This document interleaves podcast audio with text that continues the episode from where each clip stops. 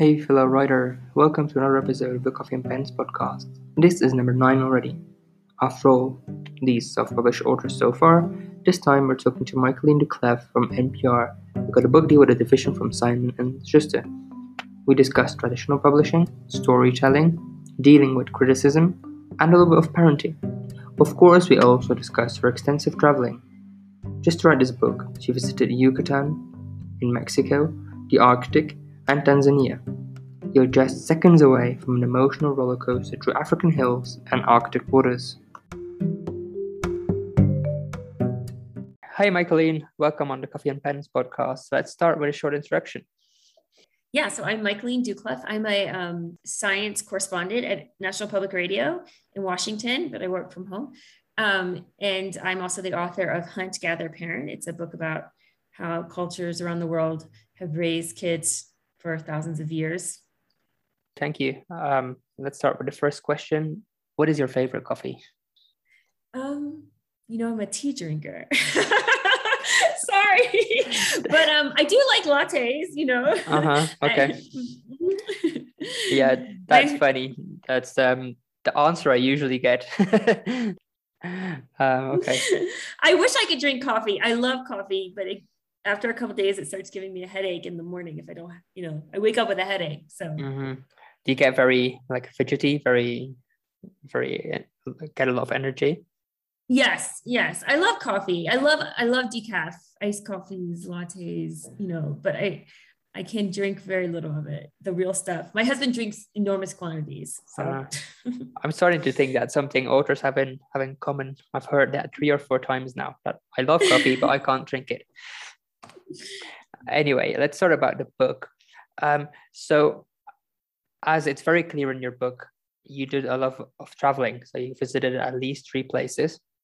Yeah. And the first thing that I wonder if you're open to talk about this is the budget. Like, did your publisher yeah. help you with that budget? How did you budget for all of this?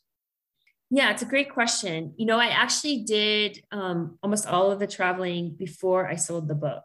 So I actually did it on my own dime.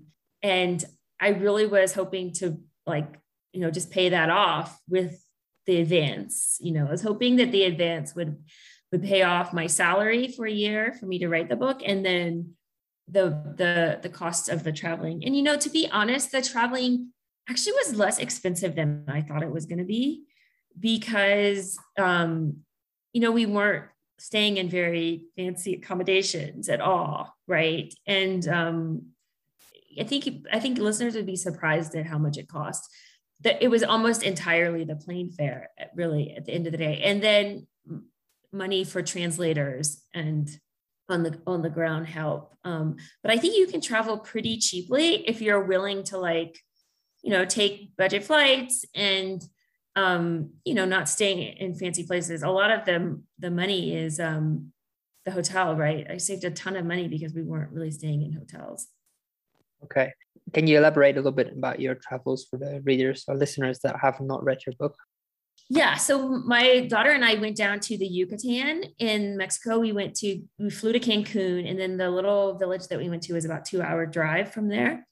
And it was very reasonable to stay in the village. We paid for our accommodations with a family, but again, it's very, very rural. You know, no air conditioning. It was the middle of the summer. It was it was one of the hottest places I've ever been. They were going through a heat wave. And so even at like two o'clock in the morning, it was like 95 degrees Fahrenheit. And it was, it was rough. It was rough accommodations. We were not staying at a resort. Um, but so that, that trip was actually very, um, not very expensive because it was just basically the flight and the car. And then we flew up to the Arctic um, in Northern Canada, and the flight is very expensive up there. I don't really understand, but to get to Yellowknife is cheap in Canada, but then once you fly up to Nunavut in the Arctic, it's very expensive. And that again was almost all the flight. And then we stayed with a family and we paid them, but it wasn't, it was very reasonable. And then we then we flew to Tanzania. And again, the flight, expensive. And this ended up being our most expensive trip um, because we ended up with like a translator, a security guard, and a cook like the translator didn't want to come without a cook and so we had to hire a cook and i mean was, each person was from like a different tribe or ethnic group. And so we had like a great time. And they were like, but it was more expensive than I wanted it to be because I had to pay all of them besides the travel. And so that was like a very long flight to Arusha, three planes, and then like an eight hour drive on kind of rough roads. That was the longest trip by far. Um, again, the accommodations were cheap because we were basically camping. Yeah. So is this reason, the whole financial reason, the main reason you went with a traditional publisher, or was there another reason as well? You know, I didn't really know. To be honest, like I look back on it and I knew nothing. Like I had mm-hmm. an agent contact me and um, he kind of continued to contact me like over and over again and kind of convinced me to write this book. I didn't really want to write this book. I want to write okay. another book.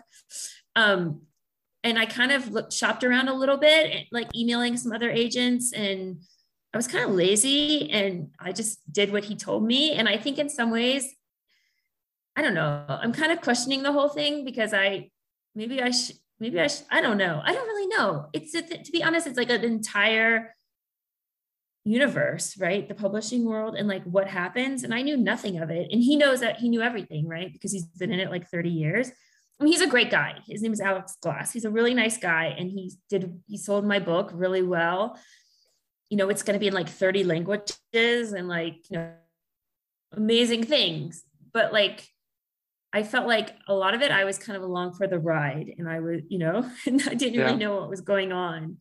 Um, and, and and to be honest, Simon and Schuster, who's published it, I'm part of a, a little boutique publishing um, imprint of Simon Schuster called Avid Reader. They've been great. They've been amazing. Like they're super responsive. They promoted the book. Um, I can't complain about any of it.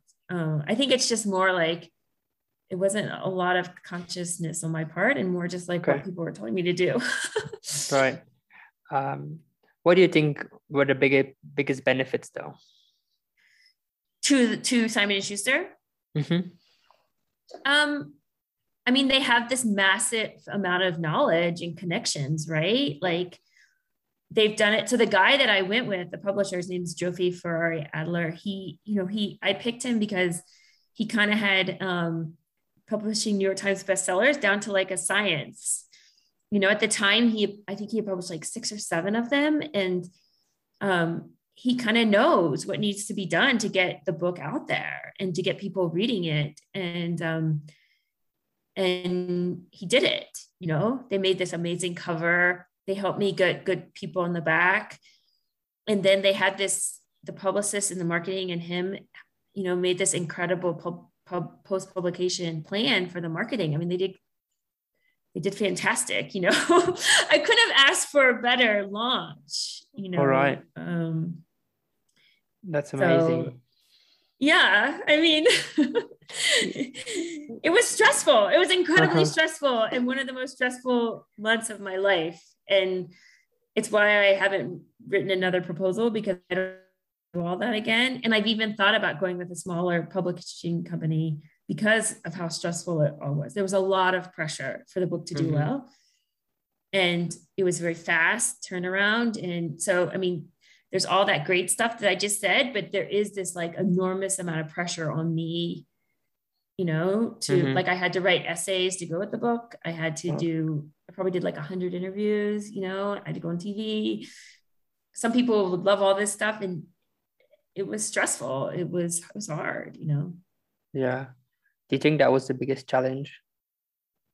You know, I think there are two biggest challenges. I think the publicity was hard. I think hearing the criticism is hard. I mean, there's look, there's no doubt, like especially on Twitter, people said mm. really mean things about me. And um, really, yeah, it was really bad for like a weekend. It was it was horrible. Like things that I never even imagined people would interpret the book as they did and it was really hard and what ended up being harder was because of what people were saying on twitter it like went over and bled into my job and like like i'll start to tear up it was just it was horrible for like a couple of weeks and and then on top of it there was this just this pressure because the book was at this top publisher you know for it to do really well it just mm-hmm. that so we went on the trips and then i sold the book and immediately after we, I sold the book, I felt this like enormous amount of pressure to write like a bestseller, right? And Mhm. um,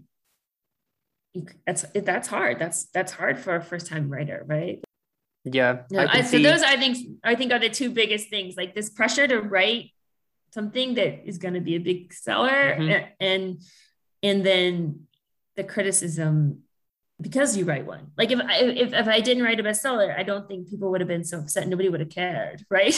Right. but but because it was so popular, I got I got attacked for like a couple weeks online. Wow, that's that surprises me. But that just shows that there are so many corners of the internet because Yeah. like I'm in a community on Twitter where I just see nice people, like and just everyone supporting each other. And I know there's this like um scary place as well where people just criticize. But all the authors I, I've talked to are like people most of them are people that are like from my corner of the internet. Like I, I call it my corner, you know, the corner that I'm I'm a part of. And then it keeps surprising me when I hear like these other stories. You know it was really interesting because i didn't even know it was happening. It was in some Mhm. other corner like like you say. Uh-huh. and um npr was the one that like brought it to my attention because it didn't the person didn't even it was started by one person basically. And um and she hadn't even read the book. The book hadn't even come out yet. And she said these very this, this very kind of mean accusatory things. And um and so and yeah npr was the one that told me about it. It was um yeah i don't know it was really it was very surprising to me um but supposedly the publisher jofie um told me that it happens with every popular book now Mm, that there's like some backlash from somebody that somebody sees like the book and you know a popular book and then they want to like kind of get attention from it um Okay. Yeah. Can see that happening. It's a compliment actually. It is, but I'm I'm a I'm I'm thin skinned. I'm tough. I can go live out, you know, in a camp for weeks with, you know, people and Mhm. any type of any person in the world. But um, I don't know. It's just so personal. It was such an, a personal attack, and anyway, I still really hurts me. It happened in March, and I still, like I say, like I'm tearing up now. Like it's still, it's still very hurtful what what happened. So. Mhm. That's that's a shame. That's that's a shame that it should happen.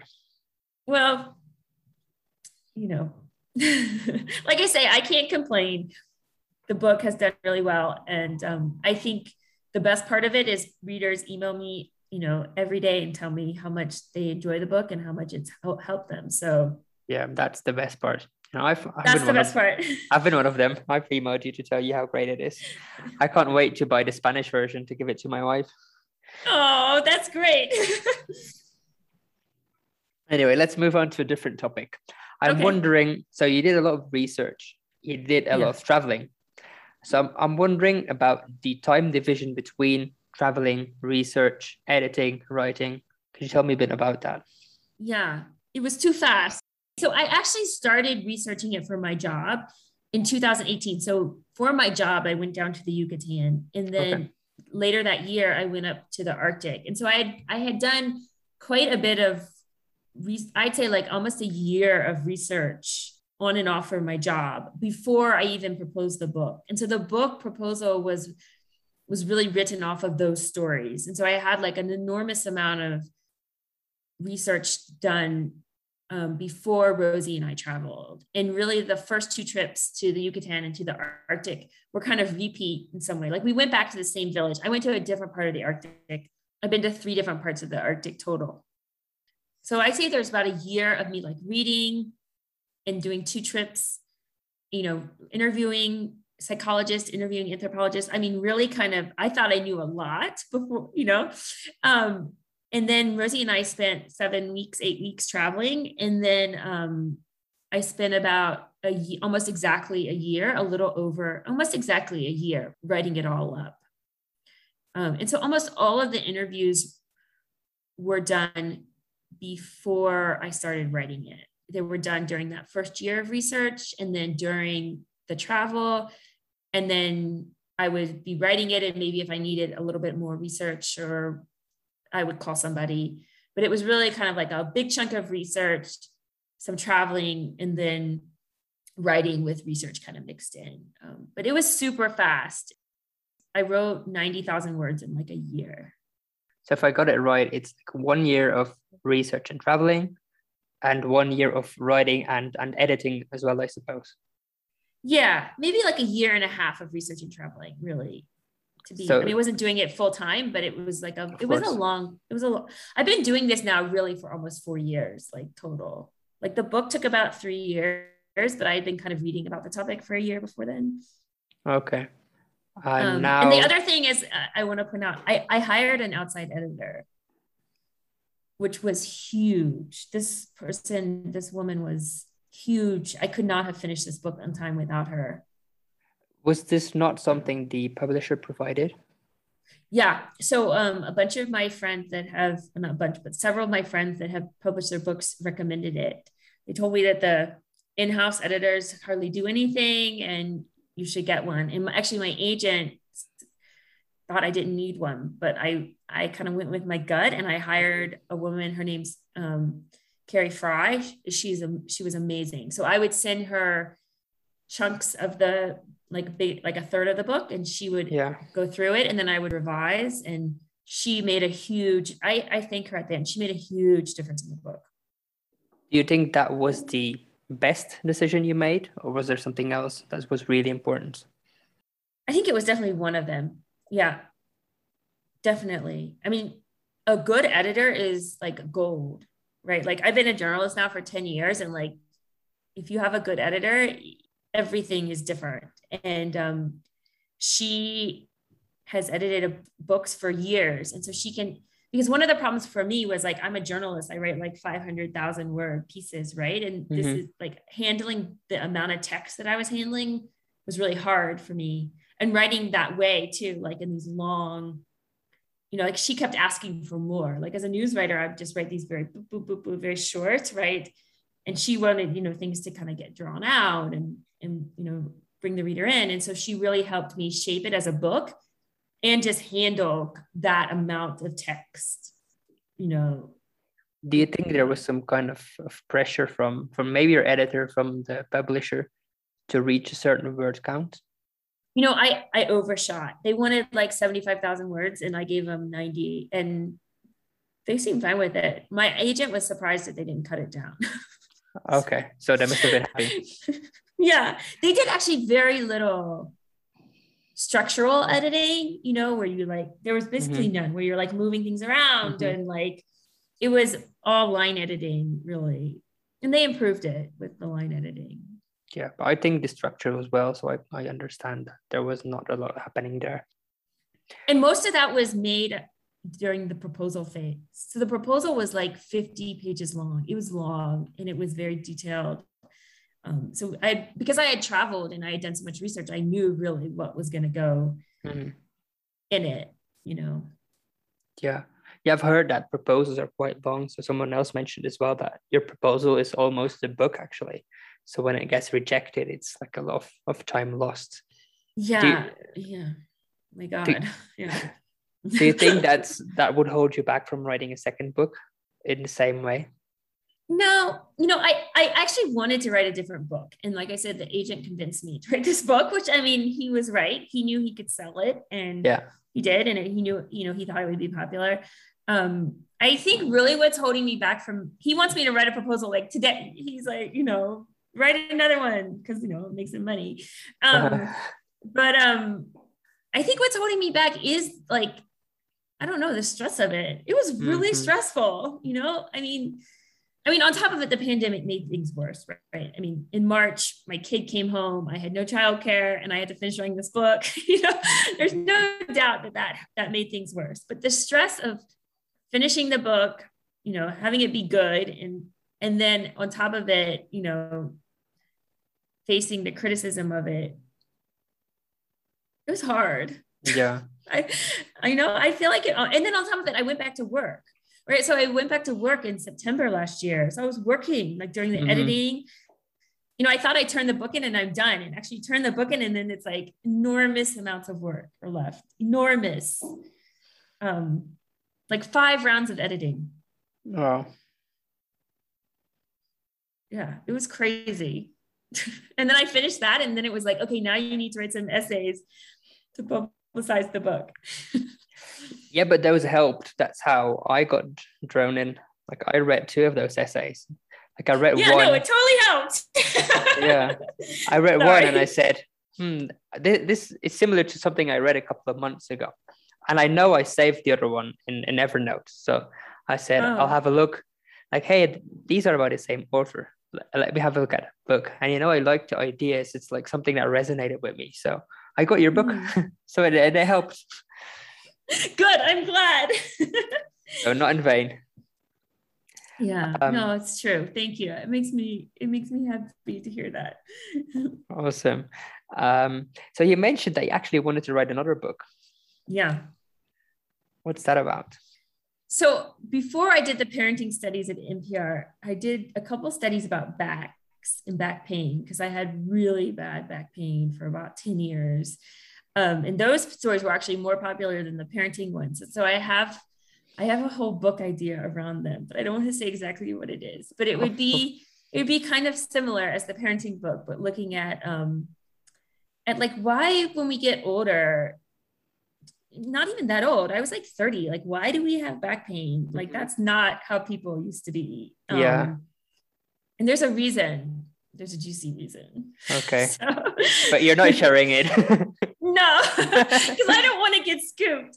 I'm okay. very fearful of being scooped. I was afraid I was going to get scooped on this book, even though I don't think that was going to happen. But. Okay, but it's also um like a myth busting format because that's what it is, right? Yes, yes, myth myth busting and also like cross cultural, right? I mean. Mm-hmm like instead of navel gazing like i like to say like you know just looking at ourselves really looking outward and seeing kind of where we've gone astray. So it's very similar. Um, uh, okay, but the plans for that are still quite unsure. Yeah, I need to write the proposal. Um, supposedly, the agent says the proposal doesn't have to be as long. I think the he told me that um, the first book you write, it, you have to convince them more.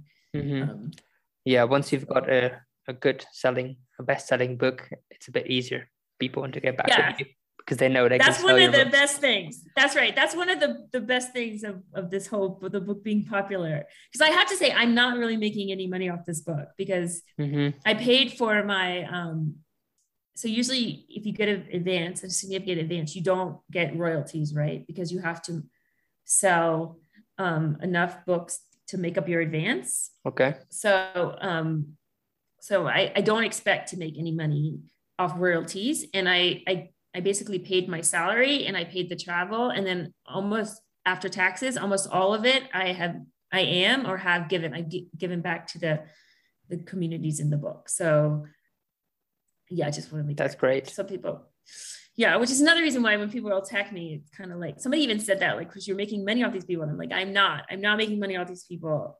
Actually, if I don't do the taxes right, I might lose money, is what I'm starting to realize. yeah. so, mm. um, but um, but and even if you're making money off those people supposedly you're still helping them in a way because you're sharing their story. You know i hope that that was one of the goals was to to somehow give back to the people in the book and whether you know money is one way. And i think valuing their ideas is another you know and and helping people understand and value different ways of doing things i think is important. I mean especially in the us right? We have such a, a mix of people and one way tends to get valued the most and respected. And i'm i hope that the book will help people kind of see like oh maybe a parent is doing it differently but it, that way still has value and and worth yeah. know? yeah. Um, you mentioned that one of the key aspects in, in the three cultures that you visited or at least into is storytelling. Yeah. Do you think that you learned something from them that you then could apply to writing your book and even to your career as a journalist? Oh, that's a good question. Like from their storytelling. Yeah, from their ways of storytelling, from the importance that they give it. Yeah. Like if there's something that I've applied by the way that they tell stories, I mean, I've always thought about the storytelling is how I interact with people, right? So I love storytelling because it's indirect, right? So you Mhm. can kind of tell somebody they're doing something wrong and kind of criticize them through a story that they don't even realize you're kind of criticizing them. you know, that's why I think a lot of cultures use story is because it's a way of criticizing people without um, causing conflict. Mm-hmm. And so, yeah, I think I do do that more now. I hadn't thought I hadn't thought about that. Um, you know, I think one of the things that they've taught that I learned is is about kind of being circular more. So we tend to tell stories that are very linear, Uh-huh. you know, that have these progressions and resolutions. I think after being with them, I've appreciated more this kind of circular way of telling a story where you kind of help the reader move along by circling into something. So you kind of tell them, you kind of bring them along, and then you kind of tell them the end and the resolution, and then you kind of bring them along further and kind of telling it, right? And so it's this kind of softer, um, Oh, I know one. This is in the book all the time. So instead of like telling people what to do, Mm-hmm. you know, like like I consciously in the book try not to say like you should Okay. or or or um like it's it's um it's more indirect and sometimes it actually was the passive voice Mm-hmm. and the publisher got mad and would or not mad but the publisher would try to move it into Uh-huh. the active voice and i was like no this is i'm intentionally using the passive voice to like soften it and to make it not about directly to you but you know let you make your own mind up about Uh-huh. it um, i think it's interesting how we use words Yeah. and how we use language it's very directive in english and very like pointed and t- kind of telling people what to do Mhm. and also very conflictual like saying things like well why did you why did you open the door why did you why did you do this this is a very conflictual question and in many many cultures that aren't so conflictual and more cooperative the language is such that it's it's softer and allows the person to kind of come to their own Uh-huh. conclusions um and and like they they would people would never say why did you like like in the, when we were in the arctic i never heard that question why Yeah. did you That that reminds me of of something personal, like in my between like my wife and me. So she speaks she speaks Spanish, Mm. and she's like always she always says, like for example, hay que abrir la puerta, which means like something like the door has to be opened. And- Mm. and I'm I get so upset because like I know sh- she's like she wants me to do it, but she like kind of makes it impersonal. Like And someone needs to do it. Yes And I'm like, why do you make it impassive? Like if you want me to do it. Uh, But then I read your book and it's like it's like what all these cultures do that like kind of like instead of directly tell- telling someone, hey, you need to open the door, it's like someone needs to open the door, like the door needs to be opened. And I- I'm t- I'm trying to like accept it now as, as something that's actually better.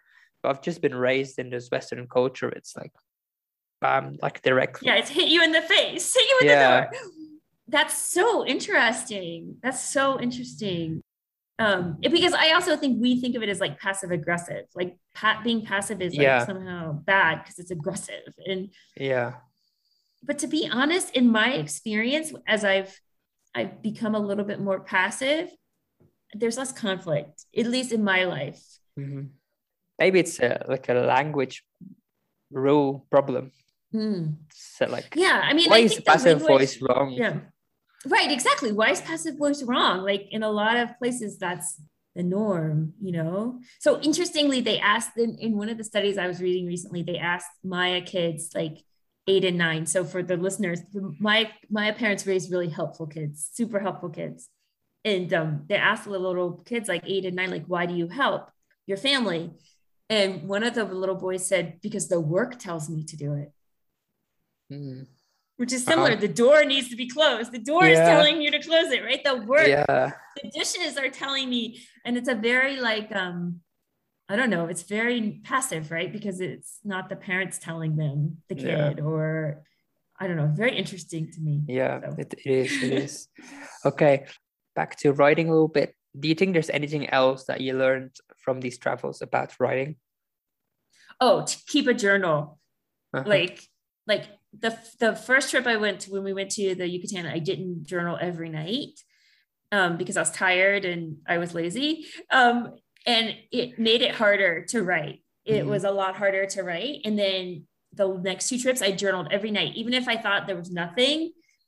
Um, I wrote everything down, and those are golden. Like those notes are so golden because the moment is even though you feel like you're gonna you remember it you don't. And you don't remember the feelings and you don't remember the ideas mm-hmm. and the words and um yeah those notes. And you can i think you can tell by the book like in the arctic and in the tanzania there's a lot more interaction with rosie and with the people. And it's because i had those those scenes like written down. And in the yucatan i was trying to remember more and right.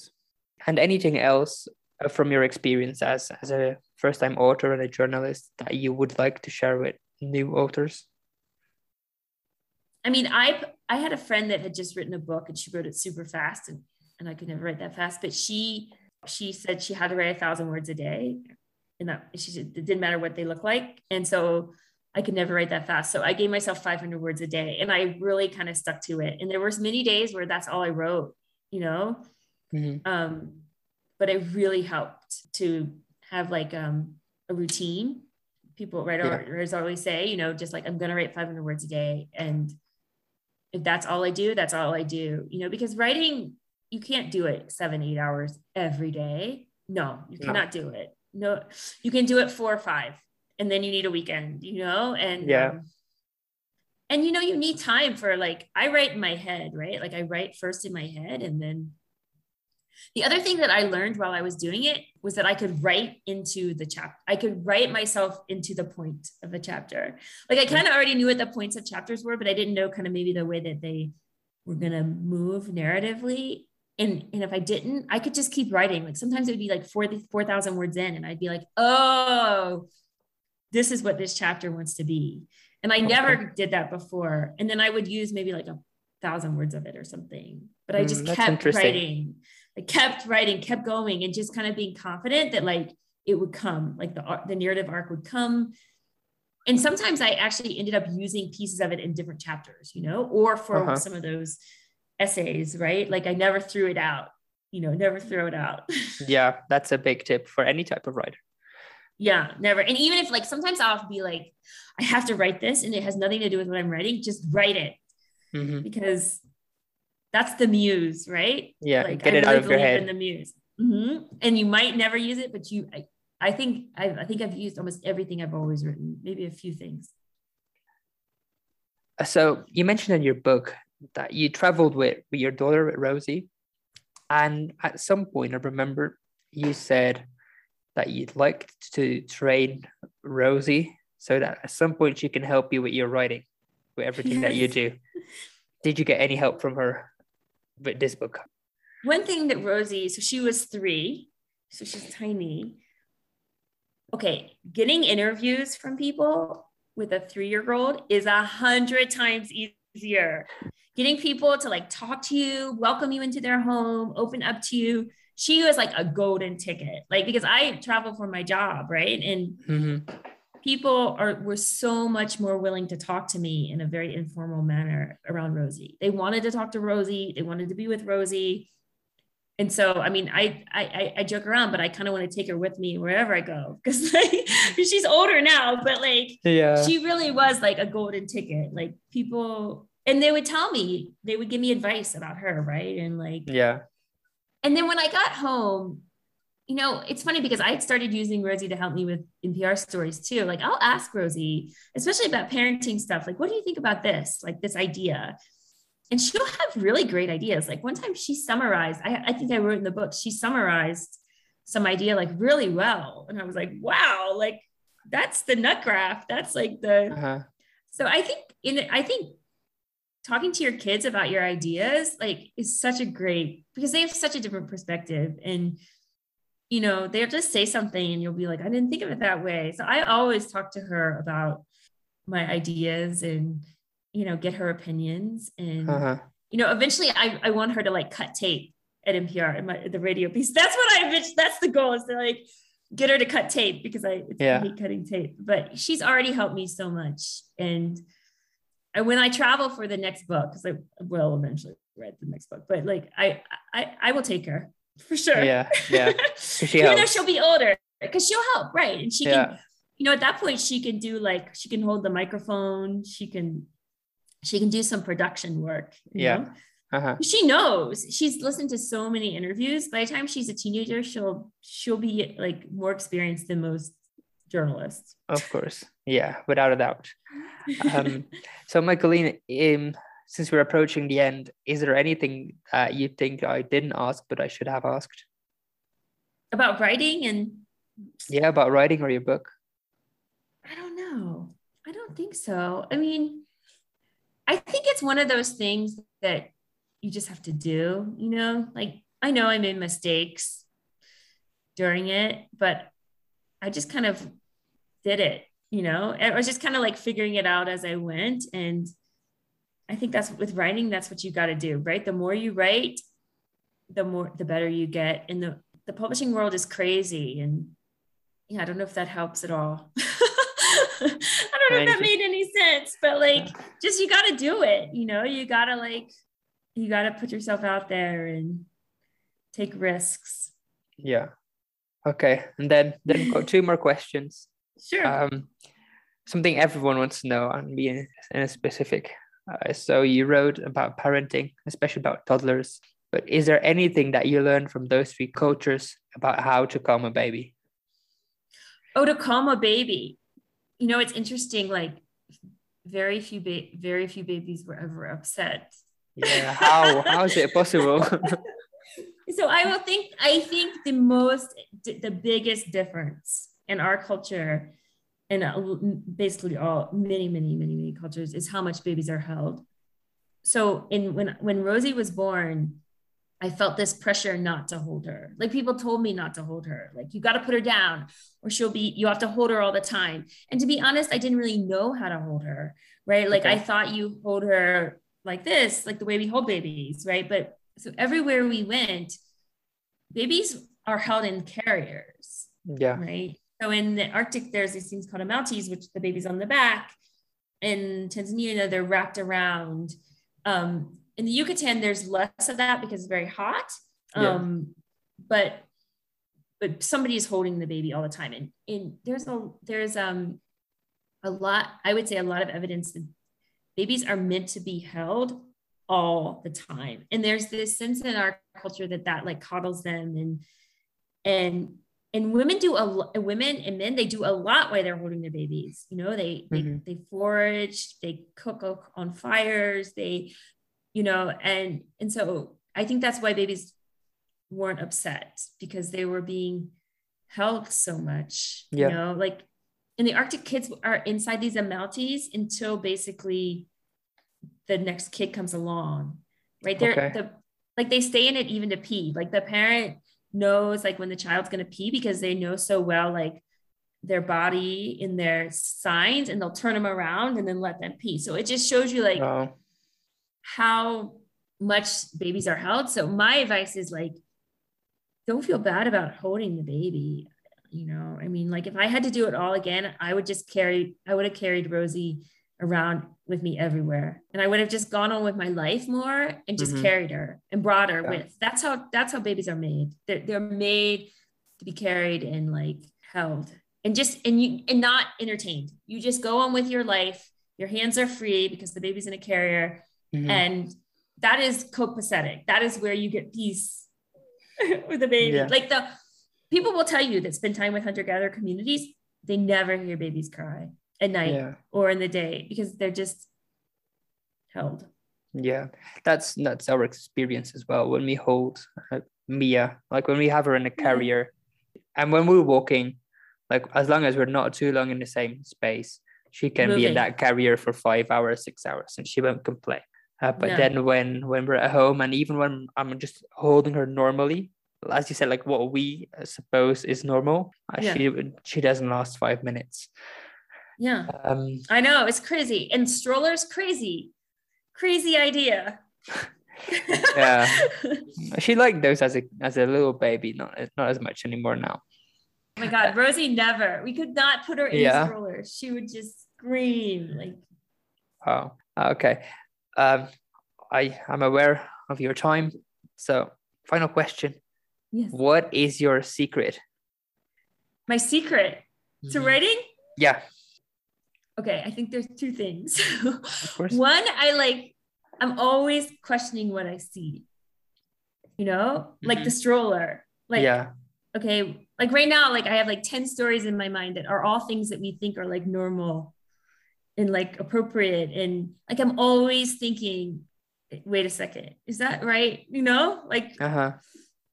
just I don't know. There's so many assumptions we make, even in science, right? And they're just I'm always like, there's is it right? Is it like especially the big problems like like back pain or parenting? Like if we were really doing it right, we wouldn't have it.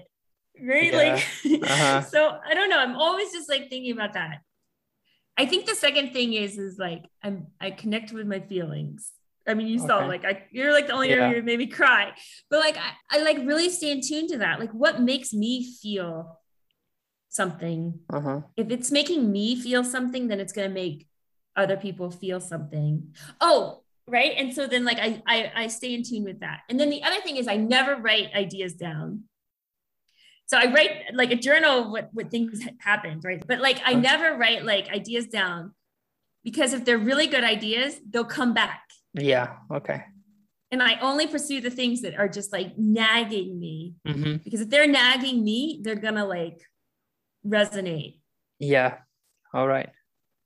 I don't know if that helps at all, but Yeah, that was you gotta perfect. have a you gotta have a big heart and you gotta question. Oh, yeah, that was perfect. Thank you. Before we go, where can people find out more about you and your book? You know, I'm on Twitter sometimes. It's at Foodie Science on Twitter, but you can also email me, mdoucleff at NPR. I try to respond to almost all of them. Otherwise, um, you can get it online. And yeah, thank you. Thank you for having me. I love talking about writing because you not many people do. So great to have you. Thank you very much. Thank you. And good luck with your baby. Thank you.